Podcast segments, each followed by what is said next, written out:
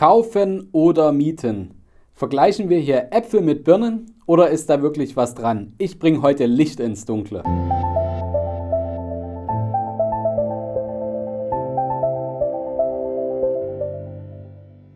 Vom Sparer zum Investor.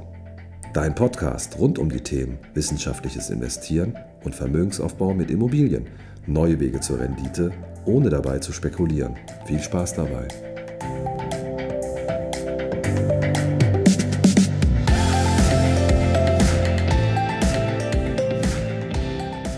Herzlich willkommen zum neuen Podcast vom Sparer zum Investor. So oft hat mich diese Frage schon erreicht und ich habe es mir immer vorgenommen, dieses Thema mal aus verschiedenen Richtungen aufzuarbeiten. Und heute ist es soweit. Ich präsentiere dir meine Ansicht auf das Thema Kaufen oder Mieten. Wie kann man das Ganze vergleichen? Und vielleicht kann ich den ein oder anderen Irrtum, der in unseren Köpfen ist, hier wieder aus den Köpfen herausbringen und dich mit Informationen zu einer vernünftigen Entscheidung bringen. Ich habe sieben Aspekte ausgewählt, die mir oft begegnet sind, Fragen, die mir oft begegnet sind und werde heute auf diese eingehen.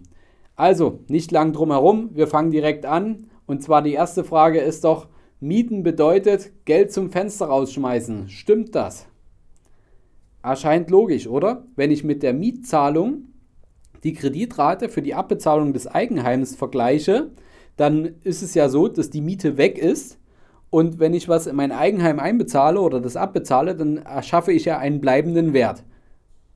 Vorsicht, das stimmt nicht. Die Argumentation vergleicht jetzt wirklich Äpfel mit Birnen. Denn wir sollten die Miete nicht mit der Annuität gleichsetzen. Die Annuität bedeutet, die Kreditrate, die wir an die Bank jeden Monat zahlen, beinhaltet ja Zins und Tilgung. Der Zins ist der Preis dafür, wofür du dir das Geld leist. Und die Tilgung, so nennen wir, auch, nennen wir es auch immer in unseren Seminaren, Tilgung ist das gleiche wie Sparen oder Tilgung ist das gleiche wie Vermögensaufbau. Denn damit ähm, zahlen wir das Darlehen zurück, wir führen das Darlehen zurück und die Restschuld sinkt. Dir gehört also immer mehr von deinem Objekt. Soweit zur Begriffserklärung. Nochmal zurück. Wir können Miete nicht mit der Annuität gleichsetzen, sondern wir können Miete nur mit den Kreditzinsen gleichsetzen. Wie funktioniert das? Du kannst gleichsetzen Zinsen und Tilgung ist gleich Miete und Sparen. Warum? Zinsen sind beim Kauf, was die Mietzahlungen beim Mieten sind. Und was man natürlich auch noch berücksichtigen muss, wenn du Immobilienbesitzer bist, dann solltest du natürlich auch in Instandhaltungsmaßnahmen investieren. Das lässt sich nun mal nicht verhindern. Diese Instandhaltungskosten musst du dir natürlich zurücklegen. Diese Rücklagen sollte man natürlich auch noch mit einbeziehen, denn das zahlst du als Mieter natürlich nicht. Du musst nicht dafür sorgen, dass die Immobilie in Schuss bleibt. Wie errechnen wir jetzt also die Rendite? Die Rendite für den Eigenheimkäufer setzt sich wie folgt zusammen. Wir nehmen die Mietersparnis plus die mögliche Immobilienwertsteigerung oder den Immobilienverlust, den wir auch erwirtschaften. Denn kurzer Ausflug dazu ich sage immer, wenn du dir dein Eigenheim baust oder umbaust, dann machst du das natürlich nach deinen Vorstellungen, nach deiner, nach deinen Wünschen, wie du am liebsten wohnen und leben möchtest. Das heißt aber nicht, dass es für jemand anderen genauso schön ist und dass er den gleichen Wert drin sieht. Ich vergleiche das mal jetzt wieder Äpfel mit Birnen wie wenn du jetzt zum Beispiel ein Auto aufmotzt, wenn du ein Auto tunst, dann sieht man das selber vielleicht als, ja, ich habe hier so viel Geld reingesteckt, jemand anderes würde vielleicht sagen, ja, das Ding ist aber verbastelt. Genauso ist es natürlich beim Eigenheim. Nur weil es dir gefällt, heißt es nicht, dass es möglicherweise bei der Realisierung eines Verkaufs dem nächsten Käufer genauso gefällt und er den gleichen Wert darin sieht. Das heißt, wir haben natürlich noch andere Faktoren beim Eigenheim, die das, den Faktor Wert beeinflussen, als wenn wir jetzt zum Beispiel eine Wohnung haben, die wir universal vermieten können, wo es eine große, eine große Zielgruppe drauf gibt. Das sollten wir natürlich jetzt ähm, ein bisschen differenzieren. Deswegen, wir wollen es aber ein bisschen vereinfachen. Rendite für den Eigenheimkäufer bedeutet auf der Habenseite die Mietersparnis und die Immobilienwertsteigerung oder den Werterhalt. Und davon abziehen müssen wir die Transaktionskosten, die für die Immobilie entstanden sind, und die Instandhaltungskosten, die wir investiert haben. Was steht gegenüber für den Mieter? Wir müssen die monatlich gesparte Summe, also statt der Tilgung, die wir sonst ins Darlehen investieren, plus den Wertgewinn einer Geldanlage, in der zum Beispiel man als Mieter sein Erspartes investiert, wie zum Beispiel ähm, sein Investmentdepot und muss natürlich auch die Zinsgewinne oder Dividendengewinne noch mit obendrauf rechnen. Und davon abziehen wiederum müssen wir die Transaktionskosten dieses Investments und Verwaltungsgebühren, Kapitalertragssteuer und so weiter. So können wir also einen Strich drunter ziehen und sagen, Apfel mit Birne haben wir verglichen. Stell es mal für dich auf, wege es für dich ab, ob es sich für dich rechnet oder nicht. Nächster Punkt ist, Fabian, die Immobilienpreise die kennen doch nur eine Richtung nach oben. Da gibt es jetzt Pro und Contra. Zum Pro gehört, es ist natürlich über die letzten Jahre eine sehr positive Entwicklung auf dem deutschen Immobilienmarkt da gewesen, gerade in den Großstädten. Wir haben Mietpreissteigerungen und wir haben auch steigende Immobilienpreise gesehen. Es gibt natürlich auch Gegenbewegungen. Es bedeutet aber auch, dass es mit dem Eigenheim, du investierst da eine ganze Menge Geld oder hast eine sehr hohe Menge Geld in diesen Asset liegen, wo du natürlich wenig Streuung reinbringen kannst. Das Haus bleibt das Haus. Und wir haben natürlich eine Dynamik am Immobilienmarkt, die nicht so stark ist wie jetzt zum Beispiel bei äh, einer Aktie. Aber wir haben eine Dynamik.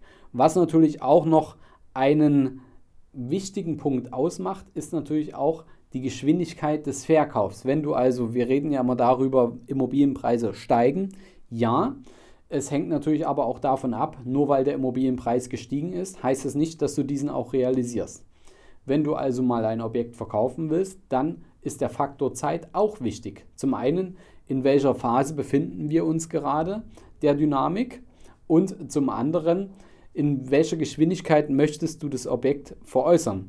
Wenn du mehr Zeit mitbringst, dann kannst du natürlich mehr Zeit in die attraktive Aufbereitung deines Verkaufsexposés stecken, kannst auch äh, entsprechende Verkaufs Kaufinteressenten selektieren, kannst dir Zeit lassen und es ist normal, wenn jemand Druck hat beim Verkauf, dann ist es immer kontraproduktiv. Es ist besser, wenn du nicht musst und wenn du Zeit mitbringst. Der nächste Punkt ist, Fabian, ist das ein guter Zeitpunkt zum Kaufen aufgrund der niedrigen Zinsen? Das muss doch jetzt, muss doch sich jetzt lohnen. Auch hier gibt es Pro und Contra. Pro ist, ja, wenn du eine Immobilie finanzieren möchtest, dann profitierst du enorm gegenüber Mietern. Denn du kannst deine Immobilie so günstig kaufen wie noch nie. Es geht immer um das Delta. Ich habe das Beispiel schon oft gebracht. Vor zehn Jahren noch hast du, ich müsste es jetzt überschlagen, knapp 5% für ein Darlehen bezahlt, wenn du eine Immobilie zu 100% finanziert hast. Und du hast aber dafür 8% oder 8,5% Mietrendite im Schnitt in deutschen Großstädten gehabt.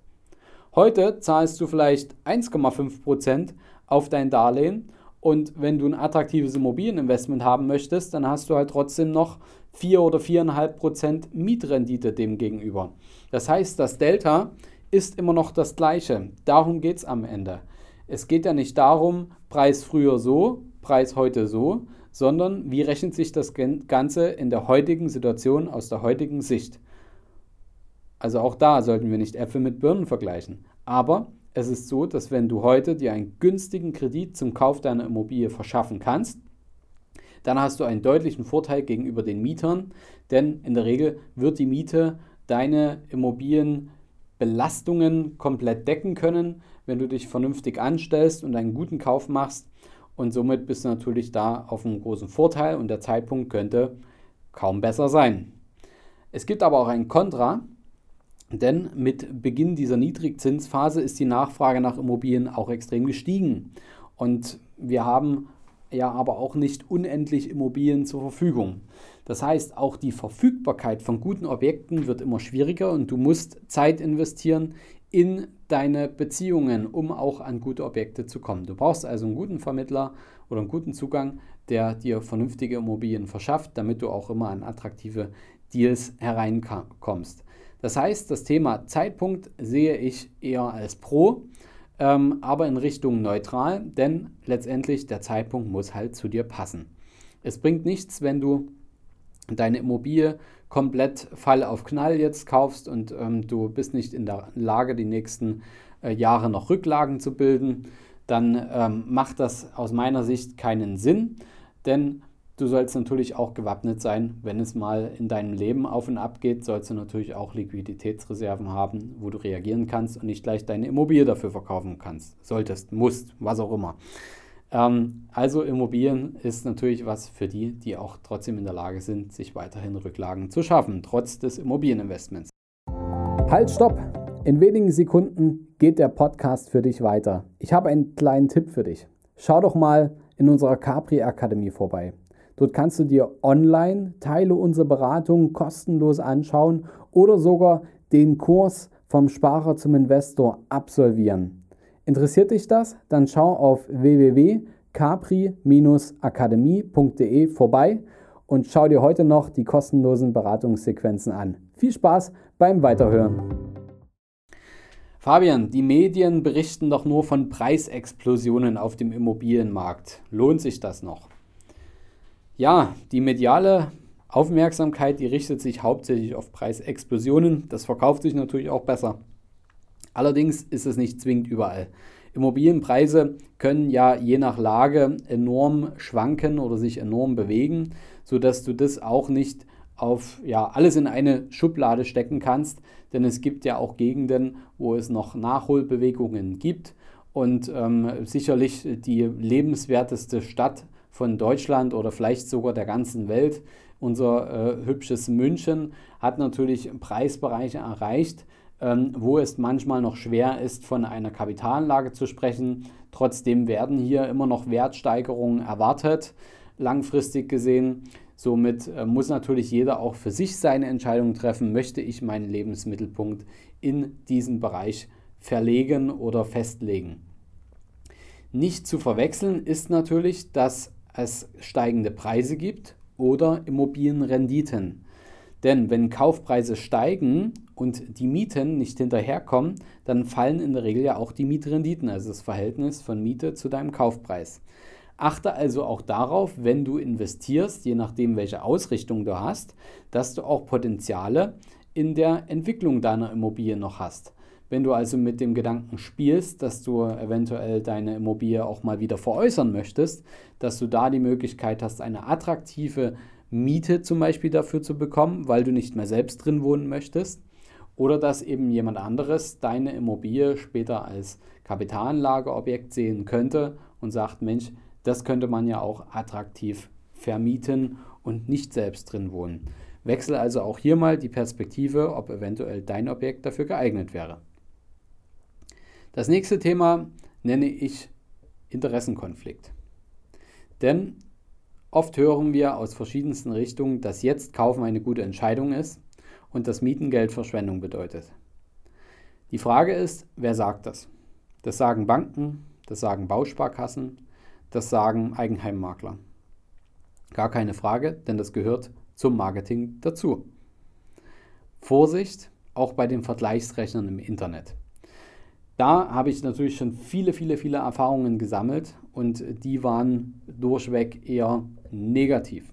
Denn diese Vergleichsrechner berücksichtigen oft nur sehr wenige Parameter deines, deiner eigenen Situation und ist eher so auf der Seite der Eigenheimkäufer programmiert und auch das Marketing darauf ausgelegt. Jedoch kommt oft äh, die große Überraschung, dass der gelockte Zins nicht ganz so niedrig ist wie ursprünglich versprochen oder nur unter bestimmten Kriterien von ähm, einer höheren Einbringung von Eigenkapital möglich ist.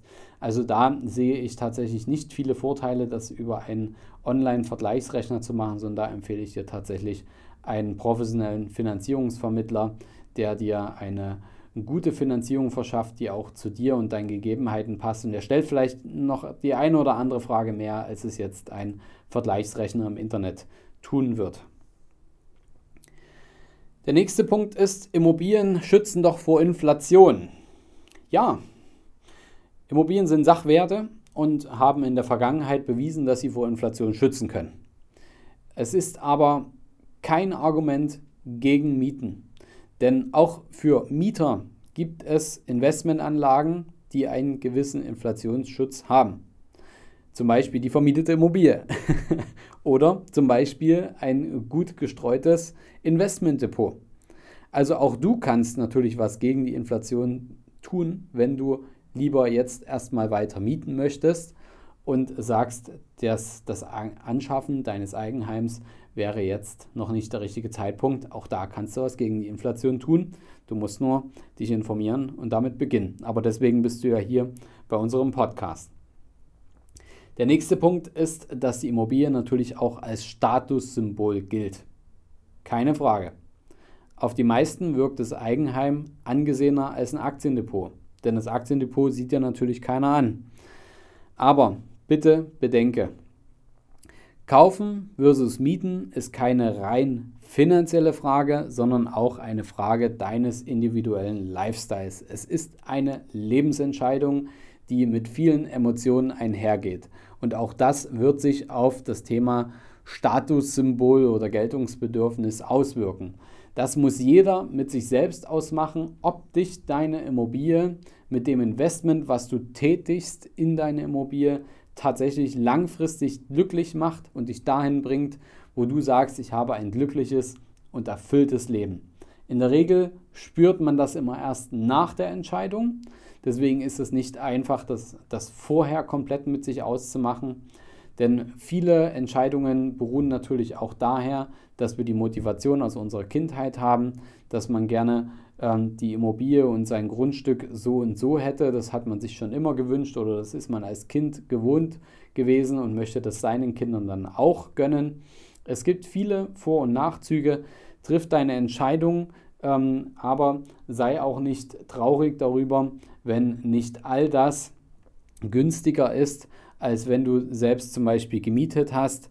Denn durchaus kann in der einen oder anderen Situation die Mietwohnung immer noch die finanziell cleverere Alternative sein, als äh, dass man sich jetzt sein Eigenheim auf Kredit kauft und ähm, dafür dann sein ganzes Leben lang ähm, ja, den Kredit abbezahlt und diese Lebensentscheidung natürlich auch ähm, die ganze Zeit untermauern muss und hinter dieser Lebensentscheidung steht. Ich möchte dir das Eigenheim nicht ausreden, ich möchte dir nur die Auswirkungen und die, ja, die Punkte, die dich betreffen können, klar machen. Ich weiß, es ist ein emotionales Thema und ähm, manchmal ist es schön, die Emotionen ein Stück dabei herauszunehmen und tatsächlich die Fakten zu beleuchten. Und wenn du dich auf den Lebensmittelpunkt für den Rest deines Lebens festgelegt hast, dann wird Kaufen auf jeden Fall interessant. Und wenn du beruflich viel umziehst, dann könnte eventuell das Mieten die bessere Variante sein. Das ist eventuell ein wenig stressfreier und du baust dir eben über liquide Anlagen dein Vermögen auf, beziehungsweise kaufst dir einfach eine Immobilie, wo du nie darüber nachgedacht hast, selbst drin zu wohnen, sondern wie viele Menschen denn in deiner Immobilie wohnen können und sich vorstellen können, dein Mieter zu sein. Also, ich habe das Thema heute aus verschiedenen Aspekten beleuchtet. Wenn dir noch andere einfallen, dann schick mir gerne auch eine Nachricht. Du kannst mir bei Instagram schreiben oder gerne auch eine Mail. Ähm, ich verlinke dir hier meine Mailadresse nochmal mit in den Show Notes und ich bin gespannt, was du für ein Feedback zu dieser Folge hast und freue mich auf deine Nachrichten. Bis zum nächsten Mal, wenn es wieder heißt, vom Sparer zum Investor, dein Fabian.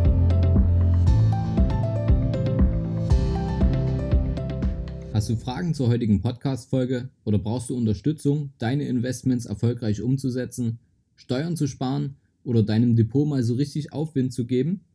Dann schreib mir gerne eine Mail an schuster at capitalreinvest.de. Die Mail findest du auch nochmal in den Show Notes. Ich freue mich von dir zu lesen.